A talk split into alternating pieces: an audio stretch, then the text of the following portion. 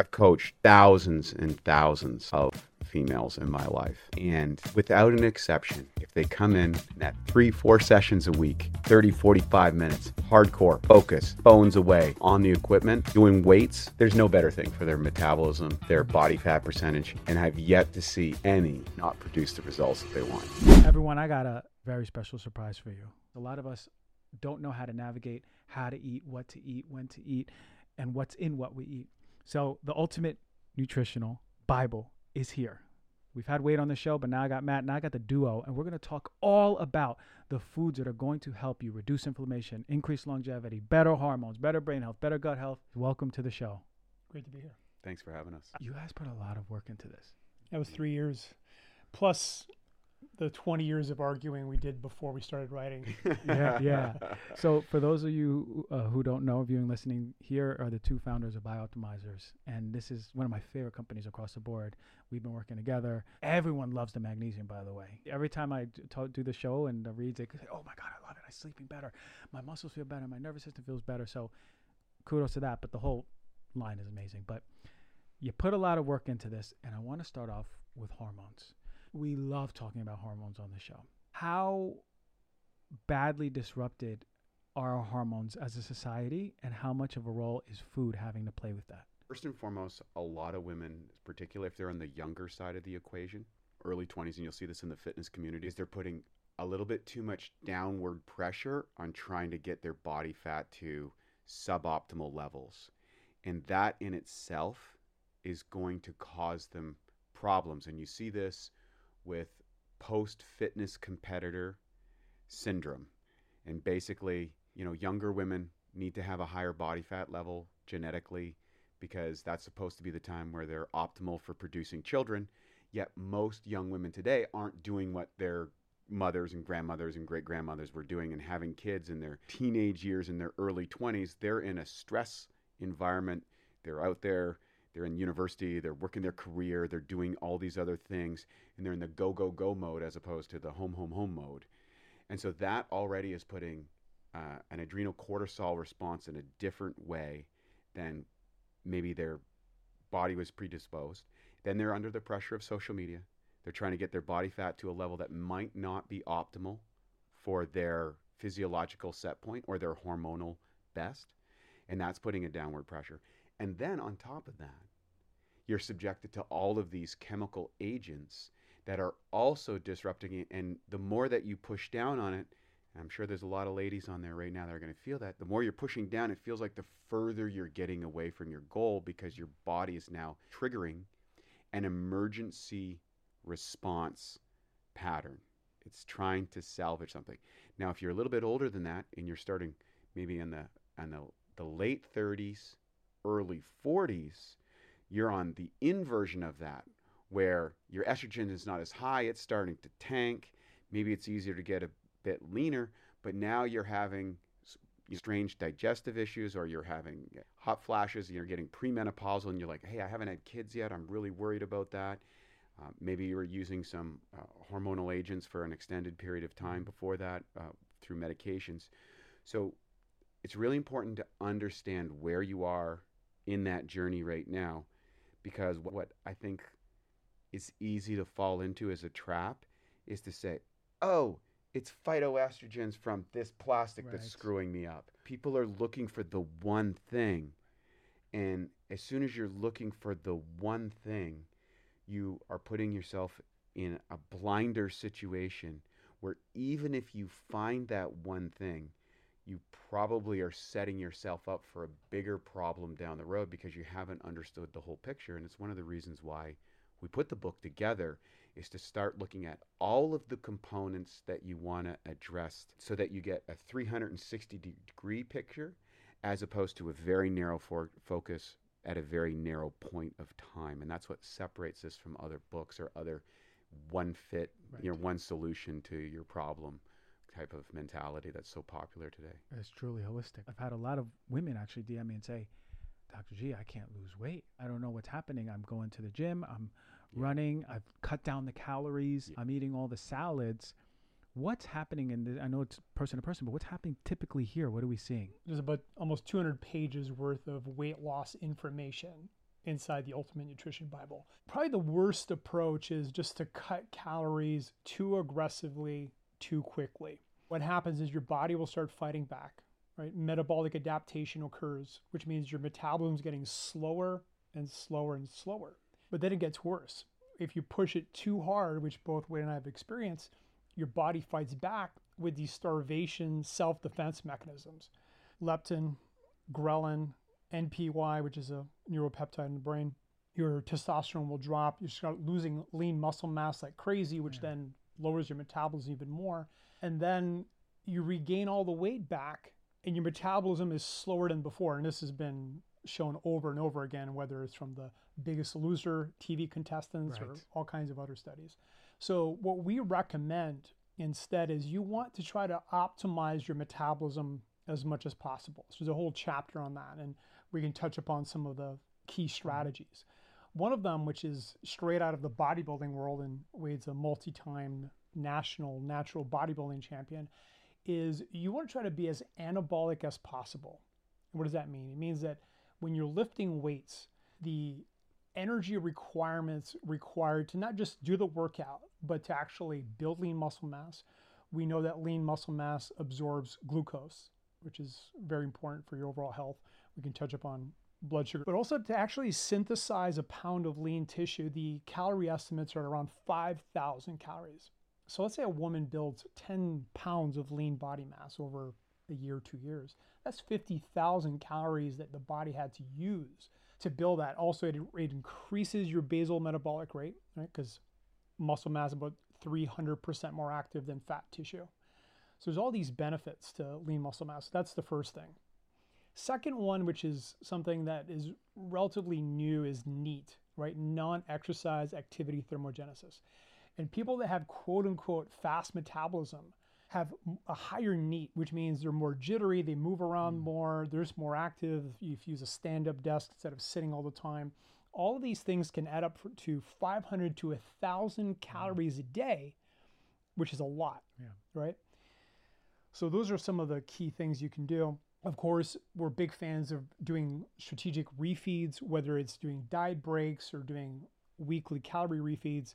You have to be careful because you know, one of the best strategies for just looking at calories is look at it from a weekly perspective, right? We, again, from the bodybuilding world, people talk about your daily calorie intake. But what really matters in terms of whether or not you're going to gain body fat or lose it or maintain is where your calories are from a weekly perspective. Were you in a surplus? Were you in a deficit? Mm. Were you at maintenance? So, what we can do is be in a deficit, say four or five days a week, six days a week, and then one day a week we can be in a slight surplus, which means that we can be, again, just boosting our metabolism a little bit. There was an Australian study where they went two weeks on, two weeks off, two weeks on, weeks off. Now, the weeks off, they were eating at maintenance, they weren't eating whatever they mm-hmm. wanted. And what they found is after 16 weeks, one group just dieted nonstop, the other group was cycling back and forth. The group that was cycling back and forth, the metabolism was a lot higher. Mm. So I think one of the most important things is take your time. You know, we're both from the world of 12 week transformations. Right.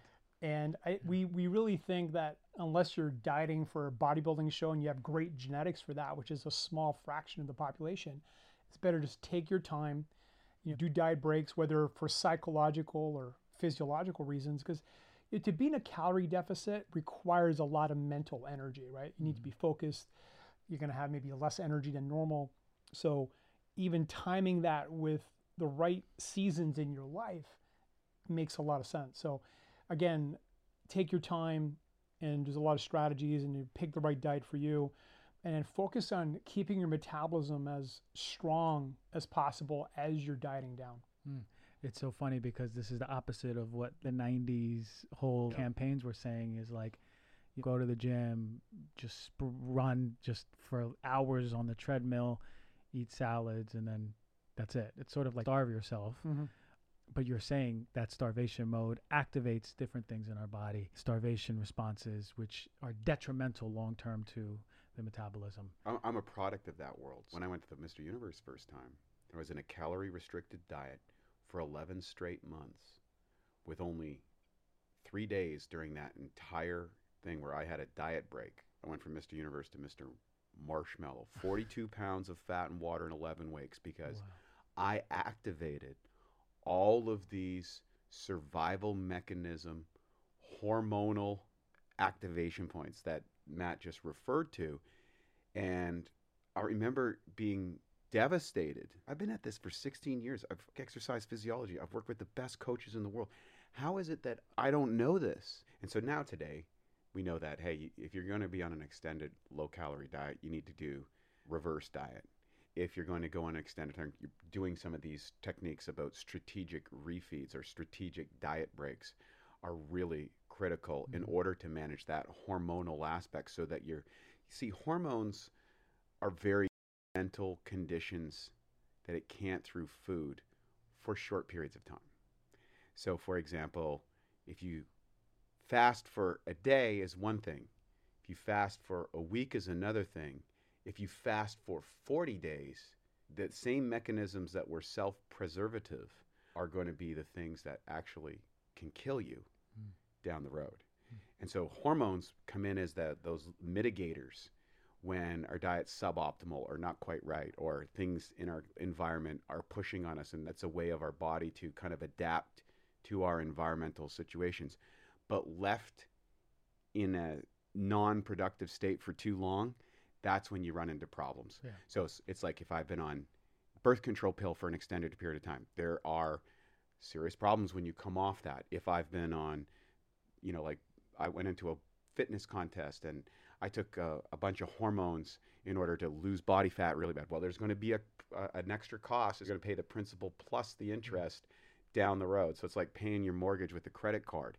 Works for a while till the credit card's maxed out, and then now you got that and the mortgage. So How important, especially because there's a lot of women who listen to the show and they're so, I can't go to the gym because I don't want to look like a bodybuilder. This, how do we just va- put in front of them the importance of you got to build muscle? Now's the time to do it. Well, one of my favorite lines I put in the book is if we had a Bitcoin for every time a woman told us that, we'd be billionaires. You know, muscle has multiple functions, and one of them is that we can reshape our bodies. So if you're a woman, there's something called the golden ratio, which is the waist to hip ratio. Now, the cool thing is, if you're a woman and you start doing a lot of squats and deadlifts, you'll build a lot of lean muscle mass in your glutes and legs, and you're actually going to enhance that golden ratio, which means you'll be more attractive Mm. to the opposite sex. And that is a hardwired thing. That's not our opinion. It's been well studied. For men, it's shoulder to waist ratio. For women, it's waist to hip ratio. So women have that advantage where the more muscle they add to their glutes and legs, the more they're actually attractive to the opposite sex in general. Very few women have the genetics to build a lot of lean muscle mass easily. Like even if they're trying, it's very challenging. Yeah. Right? Now, of course, women can tweak their training programs. Maybe they're doing a little bit less upper body, more lower body. Because bodybuilding, there's that artistic side of it where you can choose what part of your body you want to build. And Wade, maybe talk about that. I think one of the big transformational moments that happened around females and weights was Terminator 2. It's Sarah Connor coming out and like, wow, you can have arms and muscularity, and it, created a whole trend, and it brought a lot of women into the gym. Is that hey, I can look a little bit leaner, a little bit more muscular. I can change my body shape because the change in body shape, she went from Terminator 1 to Terminator 2. Yeah. Now that's way before a lot of people's time here, so I'm dating myself a little bit. A lot of women put in what I call empty exercise hours. And that is they're leaning on the Stairmaster, flipping through their Instagram. They're on one of these really it's not it, it's barely exercise kind of things and saying, "I'm in the gym all the time and I don't understand why I'm not getting results." No, you're not getting results because you're not in the gym. You're on an exercise piece, you're on a piece of exercise equipment scrolling through your social media Mm. and there's a different like working out is hard and if you work out hard and intensely in a short burst without your phone without the the, the, distractions you can produce exponential positive results both hormonally physiologically building the muscle changing the shape that you want on say three 30 minute sessions a week as opposed to six one hour cardio sessions on my social media. And so you have to determine how you're spending your time when you're in the gym and what you're doing. And the reality is is I've coached thousands and thousands of females in my life. And without an exception, if they come in in that 3 4 sessions a week, 30 45 minutes, hardcore, focus, phones away, on the on the equipment, uh, doing weights, there's no better thing for their metabolism, their Mhm. body fat percentage, and I've yet to see any not produce the results that they want. And it's so interesting how my, you know, hormonal issues go away when you get focused. Mm. And I think, and that might seem a little harsh, but I'm not going to hear him blow smoke up people's butts and stuff and say that's not true. And it's the same thing for guys. I see this, uh, you know, I don't want to just pick on women. I see guys doing this all the time. They come to the gym and they're like, you know, I, I, I need to get some, I need to get some gains. Like, should I go on TRT or what's the latest supplement I need? Mm. I'm like, how long you been training for? Like three weeks. Yeah. It's, Yeah. any guy uh, can put on 10, 15, even up to 30 pounds their first year of weight training. Wow. Now, after that, it's going to be a lot harder. And it's going but that's usually significant enough to look as good as you want to look. Right. And then the dietary stuff is what's going to separate the difference. But that regular, consistent physical hitting the weights because we are now victims of our own technological innovation. So our bodies work by efficiency in all of its production. So, in other words, our ability to distribute energy in an efficient way allows us to live long, live strong, be healthy, and perform all the functions that humans can do. The challenge is, is we've taken that biological model and applied it into a technological way. So now we don't actually do anything that our ancestors did before. The average person at the turn of the century in the 1900s was walking over 20 miles a day. Wow. The average person was doing, they were loading wood, they were scrubbing clothes, they were carrying children, they were hauling, lifting, lugging all the time. They were weight training every single day. And if you look back to black and white photos, you don't see too many people that were too big. no. And you don't see a lot of fat people either. So why is it? Did our genes change over those 20, uh, those two, three generations? No. What we did changed, and our genes responded to that. Mm. And, and so we have a whole chapter on um, genetics and epigenetics and nutrigenomics. And in other words, you think that you have suboptimal genes, but actively you can flip the switch to turn on the optimal parts and turn off the suboptimal parts. So Mhm. genes aren't the whole story. You know that blows my mind because you see old pictures and there's dude, where's the people who are obese? Right. It's crazy, and and sometimes I go on Instagram and I'll watch these like remastered videos of like people in New York in the 1900s or Paris, and everyone is lean or you you're not seeing anyone obese or even overweight. It's just like everyone is active. You can tell there's movement going on. It's it's such an interesting piece.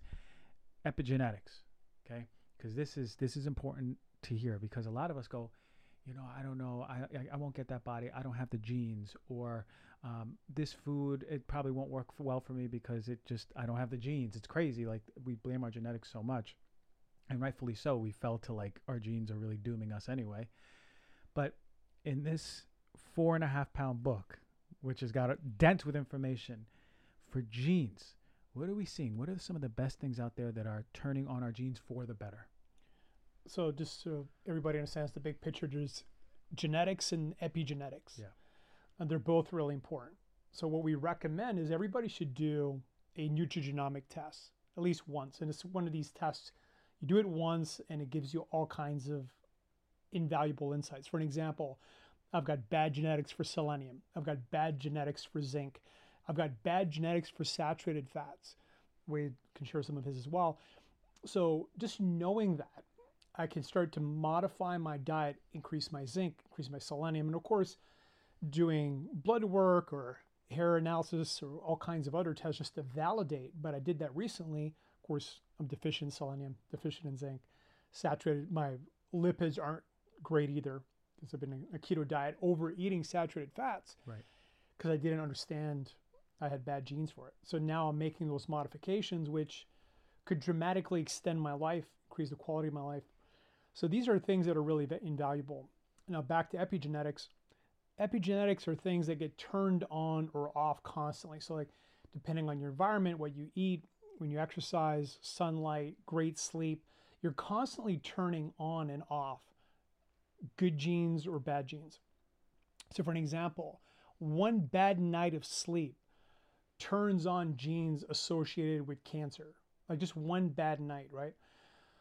So, it's always uh, happening and occurring, which means that we have a lot more control over our genetic expression than we thought previously, right? So, that's what's exciting is that we can do, if we do the right health habits, we'll again activate the right genes and hopefully turn off all the bad ones as well.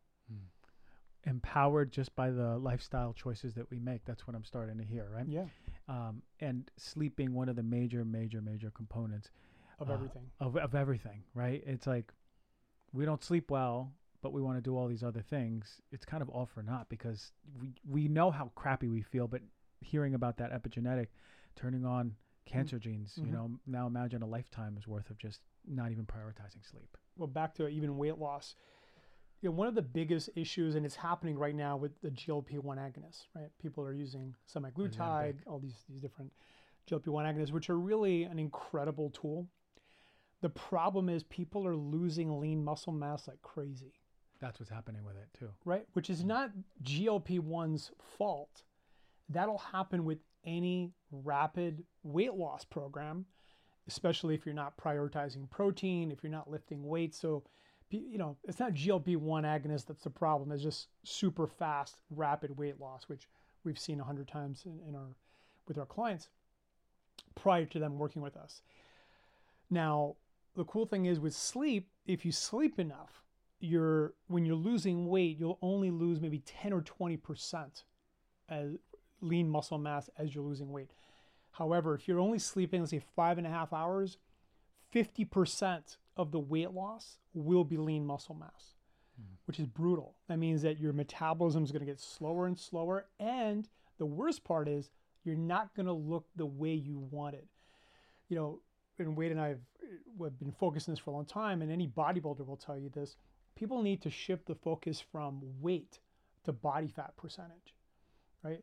It's not about losing weight, it's about losing body fat and getting to that optimal range. And we mm-hmm. want to be clear, Wade talked about getting too low, but you know, really the issue for most people is their body fat percentage is too high.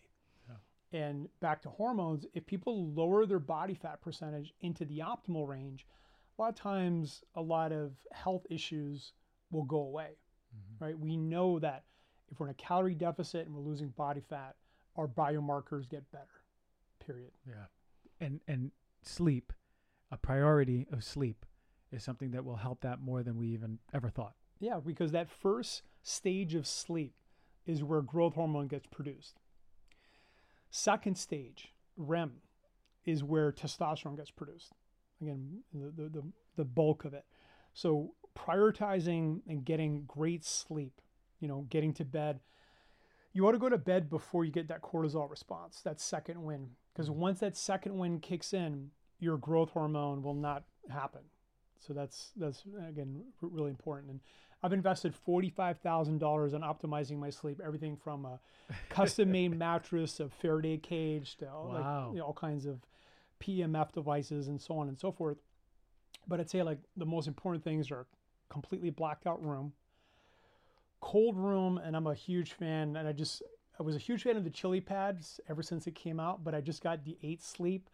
It's another level. So I- I sorry, chili heard that- No, no, that's what I heard. Yeah. eight sleep is is my new thing. Um, that that's a game changer, and especially if you're a woman that's, you know, my my wife's in her 40s, and she she gets hot, Yeah. you know, so now she can control her side. Her side's actually colder than mine, and she Yeah. sleeps so much better. Mhm. Of course, not eating three or four hours before bed makes a huge difference on uh, again that growth hormone response, that deep sleep phase, because you know growth hormone will not happen if you've got too much food in your body. We know that, right? Growth hormone response increases as we're fasted. And so the longer we, we don't eat, the stronger the growth hormone response is. So again, don't eat three or four hours before bed. Take magnesium breakthrough Oh, one hour before bed, Fantastic. right? Or sleep breakthrough, which is an, Mhm. another one. And all of those things will, you know, really con- con- contribute to an incredible night's sleep. It, it, these these are things that we can we can do in in less than a week. We can have new blackout blinds. We can definitely turn down the the Mhm. cold. If we can invest in an eight sleep, or we can put it on our list of the things to do. We can get on that magnesium to sleep. This is so important because they're huge bangs for the buck. Mhm. And something we don't talk about a lot is that second wind. And folks out there, I want you to tune in. If you're a night owl, like this one, I could be a night owl. Yeah, yeah. That second wind, I'm like, oh, maybe I'll just do a bunch of work all of a sudden. And I'm like, wait a minute, no, I should probably go to sleep like now. Um, but if we don't stay up and we get to bed before that second wind, you're saying that we're actually bringing more growth hormone into the Mhm. body. Mhm. So if we're on a weight training program, this is the most important time right now, right? Growth hormone is incredibly powerful powerful for fat loss. So again, if we want to optimize fat loss, and also it's very anti-catabolic, which means it'll help preserve our lean, lean muscle mass, and again, just really maximize our metabolism. So it's really it's critical that we do that.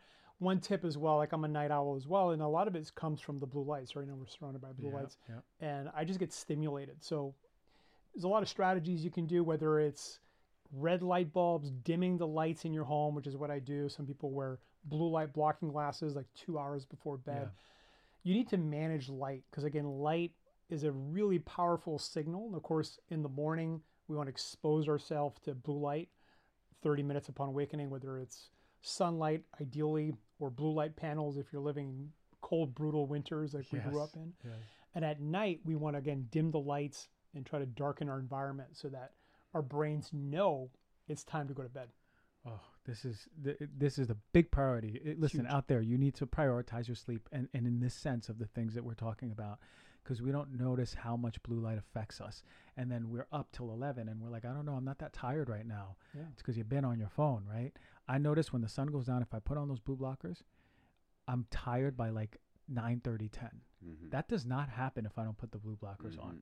it, it is like major major major so awesome to listen to and just and hear it, that reiterated over and over so sleep big big part now when it comes back to these epigenetics what foods what foods have we found to be big bang for the buck of turning on the genes saying hey better for longevity reducing inflammation weight loss even muscle what which which foods have you found to be fantastic Let's talk about superfoods. superfoods okay Mhm. Okay, now that's been a term. I think David Wolfe actually coined that a very long time ago. Right. Yeah.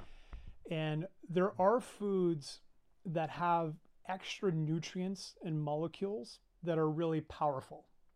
For example, spirulina. Spirulina has been shown to actually stimulate stem cell production, as an example. So to me, that's a superfood. Ginger, incredibly anti inflammatory. To me, that's a superfood. Turmeric, superfood. Probiotics, any fermented foods, which again is an easy addition to any diet. I don't care what diet you're on, eating fermented foods, whether it's sauerkraut, natto, kimchi, superfood. So adding those superfoods to your diet will help activate epigenetics. So that's the that's a, a really important thing. And of course, avoiding inflammatory foods. Now, inflammatory foods is very personal, meaning that for you, you might eat a certain type of food and it's incredibly inflammatory for you, not for me. So again, there's a lot of people generalizing on social media and attacking certain foods because for a small percentage of people it's problematic, but it's not for everyone. So I think that's that's something that needs to be addressed. But you know, anything that's inflammatory is going to be mm-hmm. activating bad genetics, right? Epigenetically. So again, we want to minimize inflammatory foods and try to, you know, give your body superfoods and nutrients. At- the end of the day, you know, how do we become optimized? Let's give our body the optimal nutrients, whether it's macronutrients, which is proteins, fibers, carbs, fats. We want good fats, enough protein, fiber, but the micronutrients matter a lot. And I think a lot of people in nutrition either focus too much on calories or too much on macros and not enough on micros. Like they all matter. The calories matter, macronutrients matter, and micronutrients matter. Mm-hmm. As a whole. They do. And, and okay, so when we think about, and you, you said one of the macronutrients that my ears perked up again because so much controversy around protein, right? And great, I got two guys who've been into the fitness. You know about the protein. We have some people that say, okay, it doesn't matter so long as you eat a variety of foods uh, that are and enough calories that you'll get enough protein. There's other people that say you need one gram, one and a half grams, even more, to just to, to build muscle or even just maintain your muscle. Where do you fall on the spectrum of how we should be eating and prioritizing protein? I can probably speak to that as well as anyone because I've varied my protein intake probably as wide as and source as much as anyone. So I grew up in, you know, typical Canadian uh, hunting, fishing, meat-based diet. Later on in my bodybuilding career, uh, when I was in uh, around 30, I decided I would try a experiment a plant-based diet. Now, keep in mind, I had been conditioned on the one gram per pound of body weight. That was the gold standard in bodybuilding fitness. That was the science. And I recognized, well, is that really true? And let's be clear about one thing around protein. What is its number or first advantage is satiety. Protein makes you feel full. Second thing is it takes a lot of energy to metabolize hmm. protein. And so there's a thermogenic effect to that. In other words, a, a calorie of protein versus a calorie of carbohydrate, which are four grams each, you'll get fatter on four on, on you know the same amount of carbohydrates than you will on protein. Simple. It's just simple that way. But that led me to think about another aspect is, well, how how much protein do you really need? You don't really need protein, you need amino acids. Now, the amount of amino acids that you are going to deliver in your system is directly correlated to how well your digestive system is working. Your digestive system, as we talked about, I think, on the last podcast, is you got five stages of digestion. And you know how you taste, touch, prepare the food, the environment that you're setting for that, that puts you in a, the right hormonal state. Then you're masticating it, chewing it, taking your time. Then it goes into the upper cardiac portion of the stomach. Mm. Okay. At that stage, that's when the natural enzymes present are supposed to be breaking it down. Most people eat cooked food, so that's different for humans. That's why we advocate supplementing enzymes relative to the dietary strategy that works for you. We've built enzyme formulations for every virtu- virtually every diet good, yeah. strategy. Then you have hydrochloric acid, and usually when you're younger, that's not much of an issue. But as you get older, insufficient hydrochloric acid is a bigger problem than people might imagine, and probably for most bang for their buck, if you got digestive issues, hydrochloric acid tas- tablets after after a meal is just money. And then you've got your state of your microbiome, your probiotics, you know, and and you know the good, the bad, and the ugly. And if you have a dysbiosis, you have too many bad guys, they're going to use that protein and create indole and skatole and all these toxic chemicals that make you have brain fog in the So if you're waking up with brain fog in the morning and crusty eyes and have a trouble getting going, there's probably a disbalance there.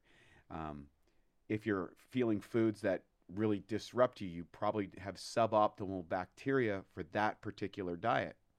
So Matt and I, even though we advocate the strategies inside the book, he's a keto guy, I'm a plant-based guy. Our microbiomes are virtually Wow. completely different. Yet we take advantage of some of the same probiotics to optimize our diets because there are key probiotics, like P3OM is one of the probiotics we developed, which breaks down protein and converts it to amino acids. So the state of your digestive system is going to determine how much protein. So going back to 2003, leading up to that, I'm eating 250 grams of protein a day over five meals and end up blowing myself up. I fixed my microbiome over the next six months, and then I started to systematically see how much protein did I actually need when I had an optimized digestive system. And I went down to 85 grams just four years later and was able to maintain the same amount of muscle mass competing at a national and world championships. So I knew that okay, I had very specific parameters, and so I systematically took down. Now, as I get older, I prefer to have a little bit more protein than that because I like the satiety factor, and I stack it with fiber. Uh, being a plant-based guy now, I can't. It's it's a lot harder for a plant-based person to get more protein. So then you've got to really be conscientious of your fiber to keep your satiety.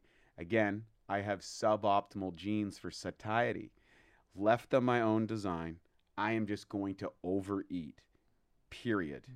Um, because I have a delayed response to feeling full. Some people eat a little bit and they Yeah. feel full, right? They you know they need that they're a nibbler, where I'm like, I can eat five thousand calories in a in a thirty minute session, and it's like, yeah, let's do more because I haven't hit the signal. There's no signal Yeah. going on my brain to stop. yeah. And so, what Matt um, spoke about earlier about getting a genetic test, once you have that genetic test, you're going to see that, okay, I have suboptimal genes, maybe on blood sugar regulation, maybe on satiety, maybe on fats, maybe on carbohydrates, whatever it happens to be. Now you can say, okay, based on these things, how do I design a diet strategy that is going to address my suboptimal genetics so I don't get myself in trouble? And when you do that, it's a complete game changer. It took us 20 years to figure this stuff out that you can figure out, you know, in uh, 20 days from after getting your Right. test, sending a test swab in and getting the results back and reading through this and going, oh, now I need to know this is the better diet. It's better for me to go keto than it would be on a plant based diet. Or, you know what, it fits your macros is perfect for me. Mm. And I love that you both are really putting that on really high for us to do is go get a nutrigenomics test and, and, and see what's going on, where you're deficient. And it'll personalize all you know, Yeah. it takes all the talking heads off Instagram like like me or my colleagues saying, Eat this, you have to eat this. No, instead what does your body want? And this is actually what I'm a huge advocate is like you have to work with your body because your body, my body, and your body are very different, especially when it comes to our microbiome, which exactly what you were saying. And Mhm. it's incredible to think how you can shift your microbiome and then your protein needs go down. Yep. No one really is talking about that. I want to go back to protein. as a couple of really important points, and it's going to tie it back to hormones as well. There's a lot of people that don't have good genetics for fasting. Their cortisol response gets too high. Their cortisol gets out of whack, and their cortisol to DHEA ratio gets thrown way off, especially people with Mediterranean genetics, right? Because again, these people grew up with an abundance of food all the time compared to Northern European genetics like Wade and I, where we had to, or our ancestors had to survive long, hard, Yeah. brutal, brutal winters. So, for an example, you might not have great genetics for fasting. We, you know, I, I thrive on fasting. I can do a lot of five day fasts and, and do well. Mm. Now, a lot of people have been doing intermittent fasting. And there's been a lot of people like Peter Attia, Tim Ferriss, other people that are saying, I had to stop because I'm losing too much lean muscle mass. Mhm. Now, there's an important, there's a, an obvious reason why that's occurring, and that is mTOR activation. So we know that if we eat protein and we get three grams of leucine, mTOR, which is really anabolic, gets triggered. So if you're not eating, if you're only eating, let's say, once or twice a day compared to, let's say, four feedings, which is typically what we'd recommend, you're getting a fraction of the anabolic response compared to eating four times a day. Now, intermittent fasting can be a tool, can be an, a good tool. We have a whole chapter on fasting. And the number one advantage to intermittent fasting is ghrelin shifting. Hmm. So we know that an hour before a typical mealtime, our bodies release ghrelin, which is a hunger hormone that makes us hungry in anticipation for the meal that's coming. So when you when you start doing intermittent fasting, you're going to be hungry. Let's say you skip breakfast, you're going to be hungry for three, four, five days, and then your ghrelin response will actually stop. So it makes it easier for people to lower their overall calories, and that's the magic, if you will, in intermittent fasting. Is it's a tool to make calorie management easier, and if, if that works for people, great. But we just want people to be aware that they might start losing lean muscle mass, especially if they're not lifting weights, if they're not, you know, again, getting that mTOR activation, if they're not getting enough great sleep. So again, there's always this dance in the body between anabolism and catabolism, where our body's either building or breaking down. And what we want to do is try to maximize the anabolism and minimize the catabolism. And that's really how you preserve your lean muscle mass as you're losing weight. And that's how you really maximize your metabolism. Mm. It's funny because uh, maybe two years ago, they said everyone needs to fast right now, and Mm-hmm. we need to do it for a long time. And then now people are like scaling back a little bit. Um, but it, it's always awesome to hear the wisdom of like kind of what we're seeing in the body genetically. We're talking about mTOR, talking about leucine, all these Mm. things that how do we okay, how do we if we're gonna fast, we have to actually keep these things in mind. Which begs me to the next question. A lot of uh, people are saying women and men shouldn't be fasting the same way. And there's a lot of studies that were done on the fasting. I believe it was almost exclusively on men, or, or so we we're extrapolating this information for women. Should women be fasting? Do we know anything about how long they should or could, and can it affect their hormones? Yeah, so I work with a, a, a lot of female centric professionals and who use fasting. They're high output women who have a, I think there's a predetermination that they really like fasting a little bit. Um, almost all of them do better by eating early in the day and fasting after like 3, 4 p.m. and then going on to the next day. Where men will often be the inverse. They're better to fast in the mornings and hit their eating later in the day. And that's because of the hormonal cycle. Again, if a woman doesn't have food as regularly, it can trigger adrenaline cortisol response. And if you have too much cortisol inside of the body, this is where you have that puffy look that you don't ever seem to get in shape, right? And I know for myself, I'm very sensitive to adrenaline and cortisol. I like stimulants. I, I really do. I like I like coffee. I drink one, I want more. You know, uh, nootropics. If I, I have some, I want more. I love that stimulating effect, but I also know it trips me over, and will create a cortisol response where I'll hold weight right in my belly. It's it's it's so and it's I can literally look at myself in the mirror in the morning and I can tell you, yeah, Wade, you got to back off the coffees for a while or you got to do that because all of a sudden I have this puffy, pushed out belly look as opposed to if I'm not doing that, I notice, oh, I haven't changed my diet a bit. Uh, fasting again, you're gonna have to see if you have the genes that are for fasting. I do re- I do really well on fasting. So for me, because of the two aspects of feasting and fasting, I like to implement a 36 to 48 hour fast once per week. So usually that fast I'll start maybe Sunday afternoon, for example. I'll have a big meal Sunday afternoon and then not eat until Tuesday morning. Sometimes I'll just end it Sunday night, mm-hmm. not eat till Tuesday morning. Yeah. Now, that's usually correlative to what's my fast or what's my feasting component because again that overeating guy Yeah. I, I need to feed that beast as well so i like to have once a week where i jack my calories up you know 50 to actually be more than that about 100% more than my daily intake hmm. so i have my friends over it's saturday night there's a big ufc fight or something Right, like that so right, right. you know, and you get the adrenaline going and the cortisol, and I'm just knocking back chips and having a great time and drinking Yeah. kombuchas and Yeah, yeah, you know high fiving each other, and I'm up way later than I normally am, Yes. and then so that's when I do that reset. Next day, don't eat that much. Have that really good healthy lunch, and then I'll fast out of that and let my body enough time to mm-hmm. metabolize those calories until I go back to my steady routine, which is right at uh, at maintenance uh, for the rest of the days. And that's that's that took me years to figure that out. With the information in the book, you can figure that out in just a few chapters of information.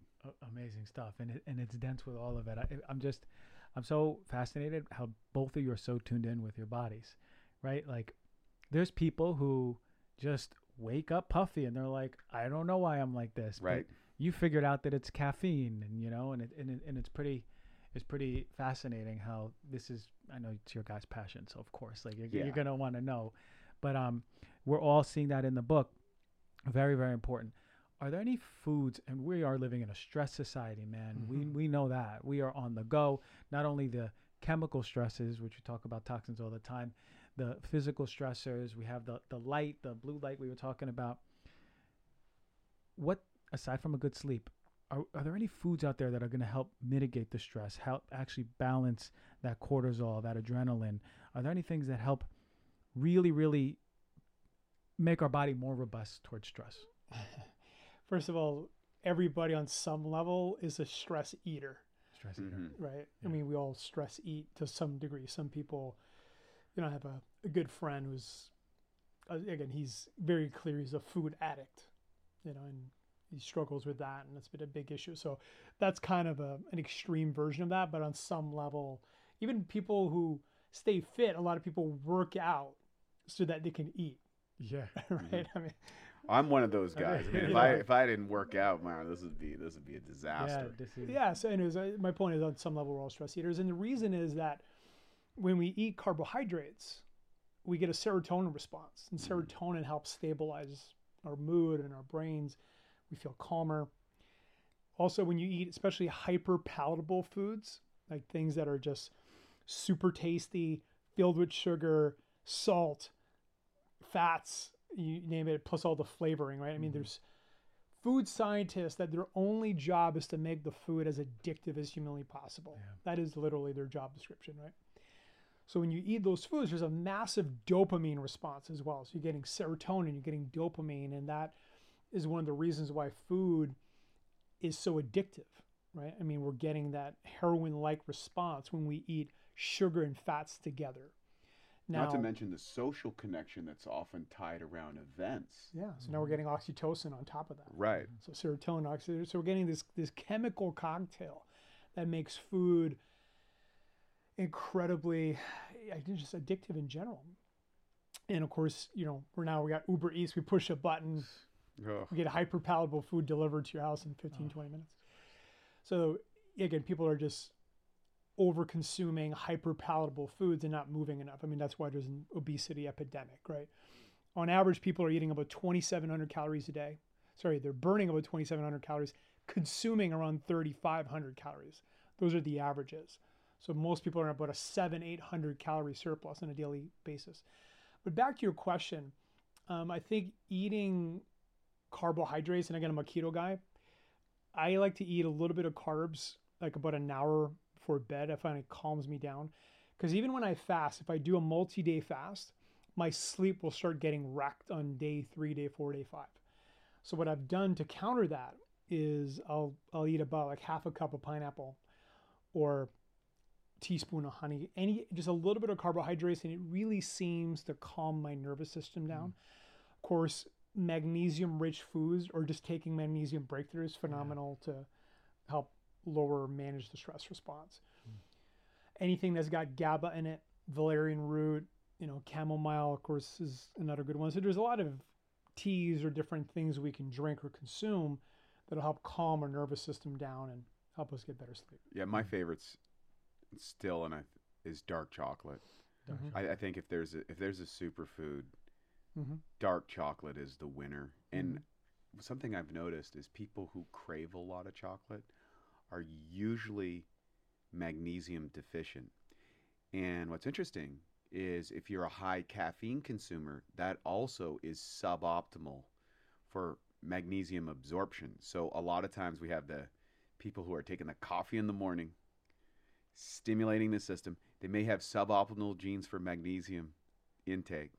They're in a high EMF environment, getting exposed, is putting stress on the, the molecules. They're eating a lot of calcium based products. In North America, we have high levels of calcium, very low levels of magnesium. So you're pounding all this calcium, and it's a two to one ratio for calcium and magnesium. Now you're dropping your mineral, your body's going to start dropping, dumping calcium out of your bones to try and stabilize that ratio.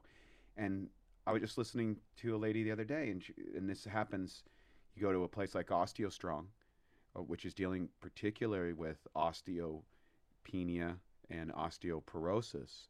And for females, this is a massive thing. Every female needs to understand that when you're uh, when you get premenopausal or menopausal, the loss in bone mass can be exponentially bad, especially if you don't have these key minerals worked out in your diet and you're not doing resistance training. You're setting yourself up, and you know the broken hip syndrome as we get older. Your life expectancy goes down like a ship if you break a hip uh, after the age. I think it's 75 Mhm. something like that. So you want to be thinking about these things beforehand. So often we need a crisis Yeah. to come to the attention of something that we didn't address for 10, 15, 20 years. And many of these things are not intuitive. Matt and I have spent our whole lives, we've got over 60 years of, you know, experience dealing with this on a daily, daily basis.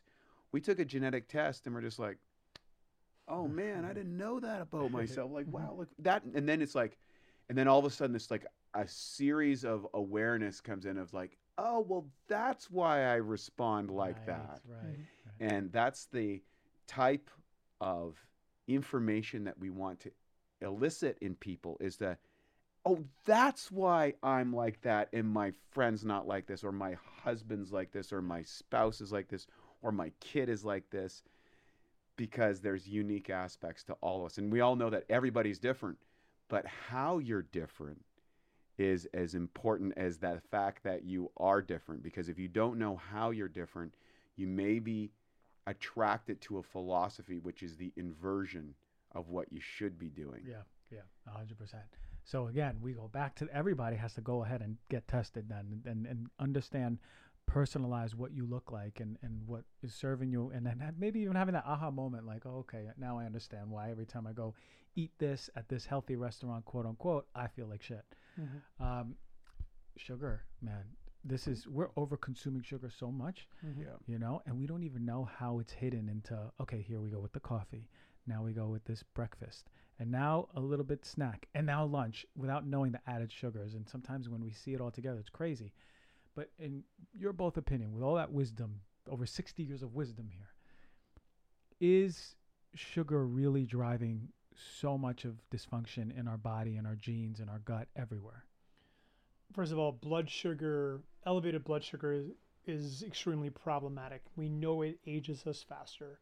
Of course, if it's hyper elevated for too long can lead to diabetes. My mother-in-law lost both of her feet due to diabetes. So, you know, managing blood sugar is critical. Now, here's a really simple hack. There's a great Instagram page called the Glucose Goddess. And she does these experiments where she eats the same meal but with one version she'll add she'll eat the carbs the fats the fiber first it has the carbs last. And always her blood sugar response is a lot more stable. So that's a great hack everybody can implement is if you're eating whatever was on your plate again eat the fats the carbs sorry the fats the protein the fiber first eat the carbs last. Mm-hmm. So that's that'll help anyone second thing everybody can do is movement like just 10 minutes of brisk walking after a meal will help lower blood sugar by maybe 20 points. That's another, again, si- simple thing. And actually, micro movements throughout the day, like micro bursts, there's a lot more research coming out showing how powerful it is. Because going from non movement, where metabolism starts to slow down, right, to just sprinting up a stair, staircase, it's a massive difference. Mm. We know that going from sitting to standing is a massive difference. It's about shifting and moving throughout the day. And we're not talking about exercise, we're just talking about just these micro bouts of, of movement have a massive impact on blood sugar and metabolism. Of course, we have a product called Blood Sugar Breakthrough. Take two capsules an hour before or 20 minutes before your meal. Massive impact on blood sugar response. So there's a lot of things people can do. In general, is sugar bad? If you're eating too much sugar, yes, you can have that blood sugar roller coaster. But again, if you're doing the little tips and hacks we we're Mhm. talking about, it's not as problematic. And again, I'm a keto guy, and a lot of people in the keto movement have vilified sugar. Yeah. But it's not problematic if you're exercising, if you're moving, if you're eating it after your car, after your protein, your fats, etc. So all of those things have a massive impact on overall blood sugar response. But I think monitoring your blood sugar levels is a really good idea for optimizing your health in general.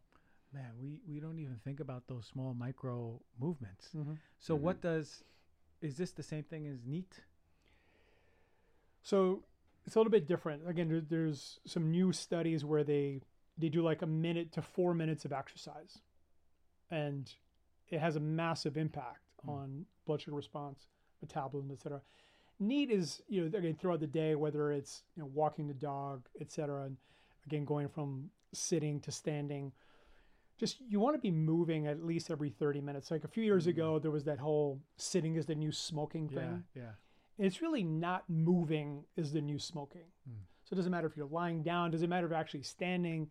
You want to be just moving again every 30 minutes because what happens in your body, your body starts kind of, I don't say shutting down, but down regulating a lot of things if you're not moving. And it's kind of like you sit on the couch and you feel good, you're relaxing, and then you're sitting on the couch for two hours and you don't feel good Yeah, anymore. yeah. Like, It's funny you're saying that. I'm just Yeah. thinking about the last time I sat down and I'm like, oh, I'm just gonna binge on like all these movies, and it's so hard for my body to like. It feels like it just freezes. Everything's down regulated. I'm sluggish. Mhm. I realize I'm like brain fog. I realize I'm like just want to eat a bunch of carbs. It's crazy these signals in my body. It's it's gotten more dramatic as I got older, right? When I Mhm. was younger, I could watch like and then get up and go work out. Right. But now it's like sluggish man. You know, it's wild. It's wild to to hear that. But I like the idea of, you know, okay, we, we're on a call. Why don't we just batch that around and get on and walk around the block? Mhm. You know, or you know, you see the stairs. Yeah, do a set of squats. What I used to do, I remember when I was in my residency, I had a um, uh, weight Pull-up. uh, a pull up bar, pull up Mhm. bar, and I had it on the the door.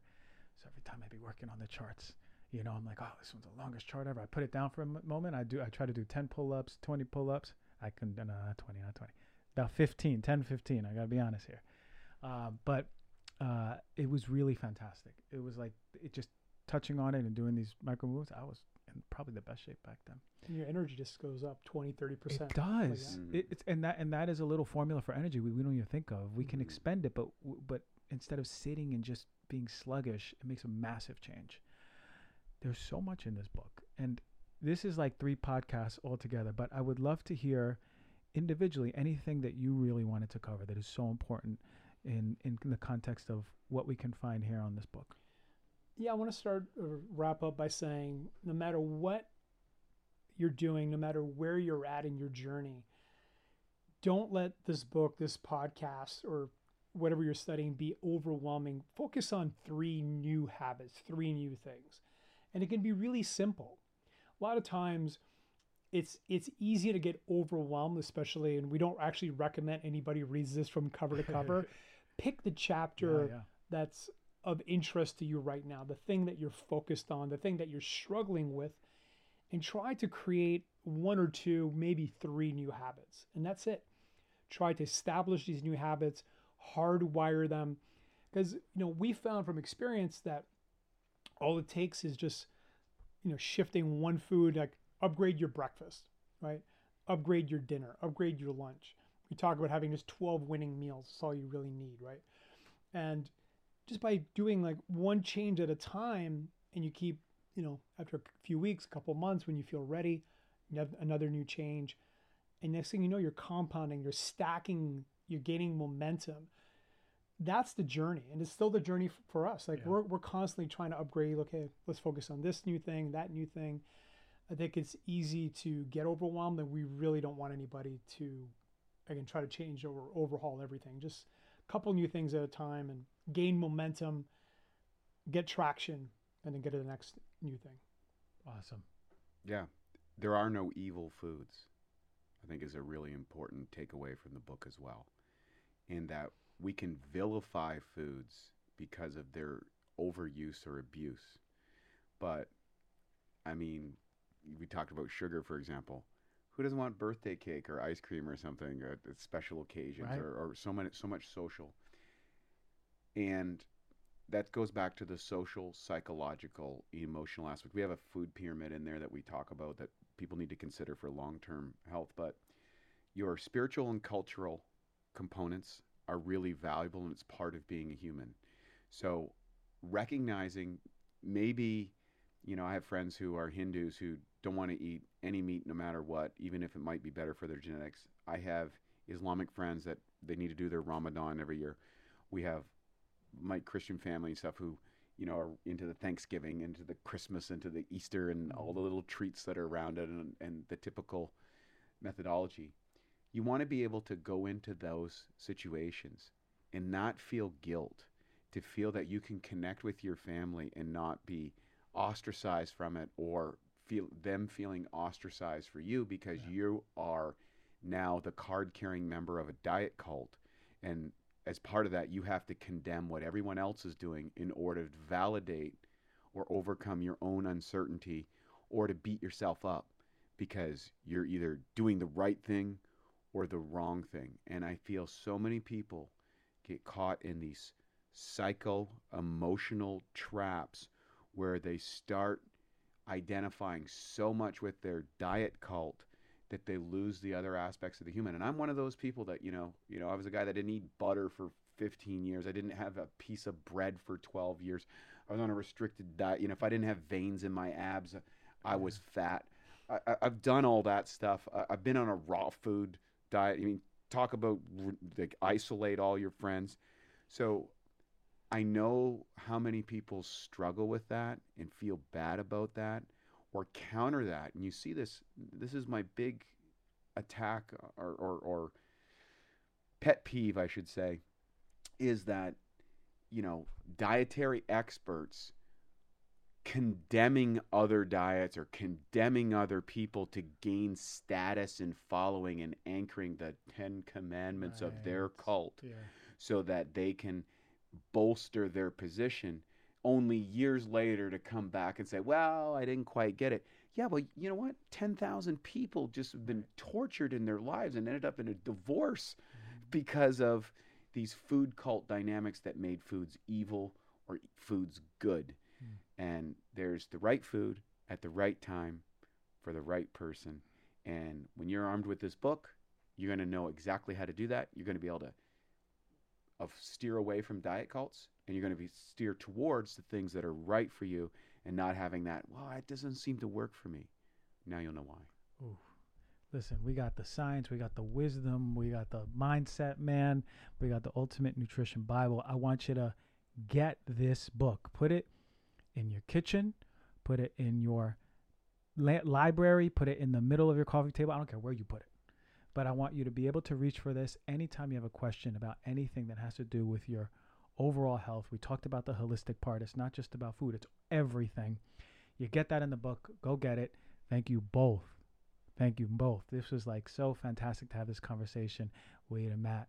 The science behind it, we just wrapped it up and we got all that wisdom. And I can't wait to put this out to the world. Yeah, we have a special discount. It's ultimatenutritionsystem.com forward slash Dr. G. Perfect. And if people prefer watching video, and we have this amazing video version of the book, it took us an entire week filming in Hollywood, and video editors have been working there for months. Yeah. People can get the video course as well. So, ultimatenutritionsystem.com forward slash Dr. G. G, we're going to put that in the show notes for all of you to click on and the video to enjoy it. Thank you both for coming on here again. Wade, Matt, for the Great first you. time. We'll do it again soon. Thank you so much.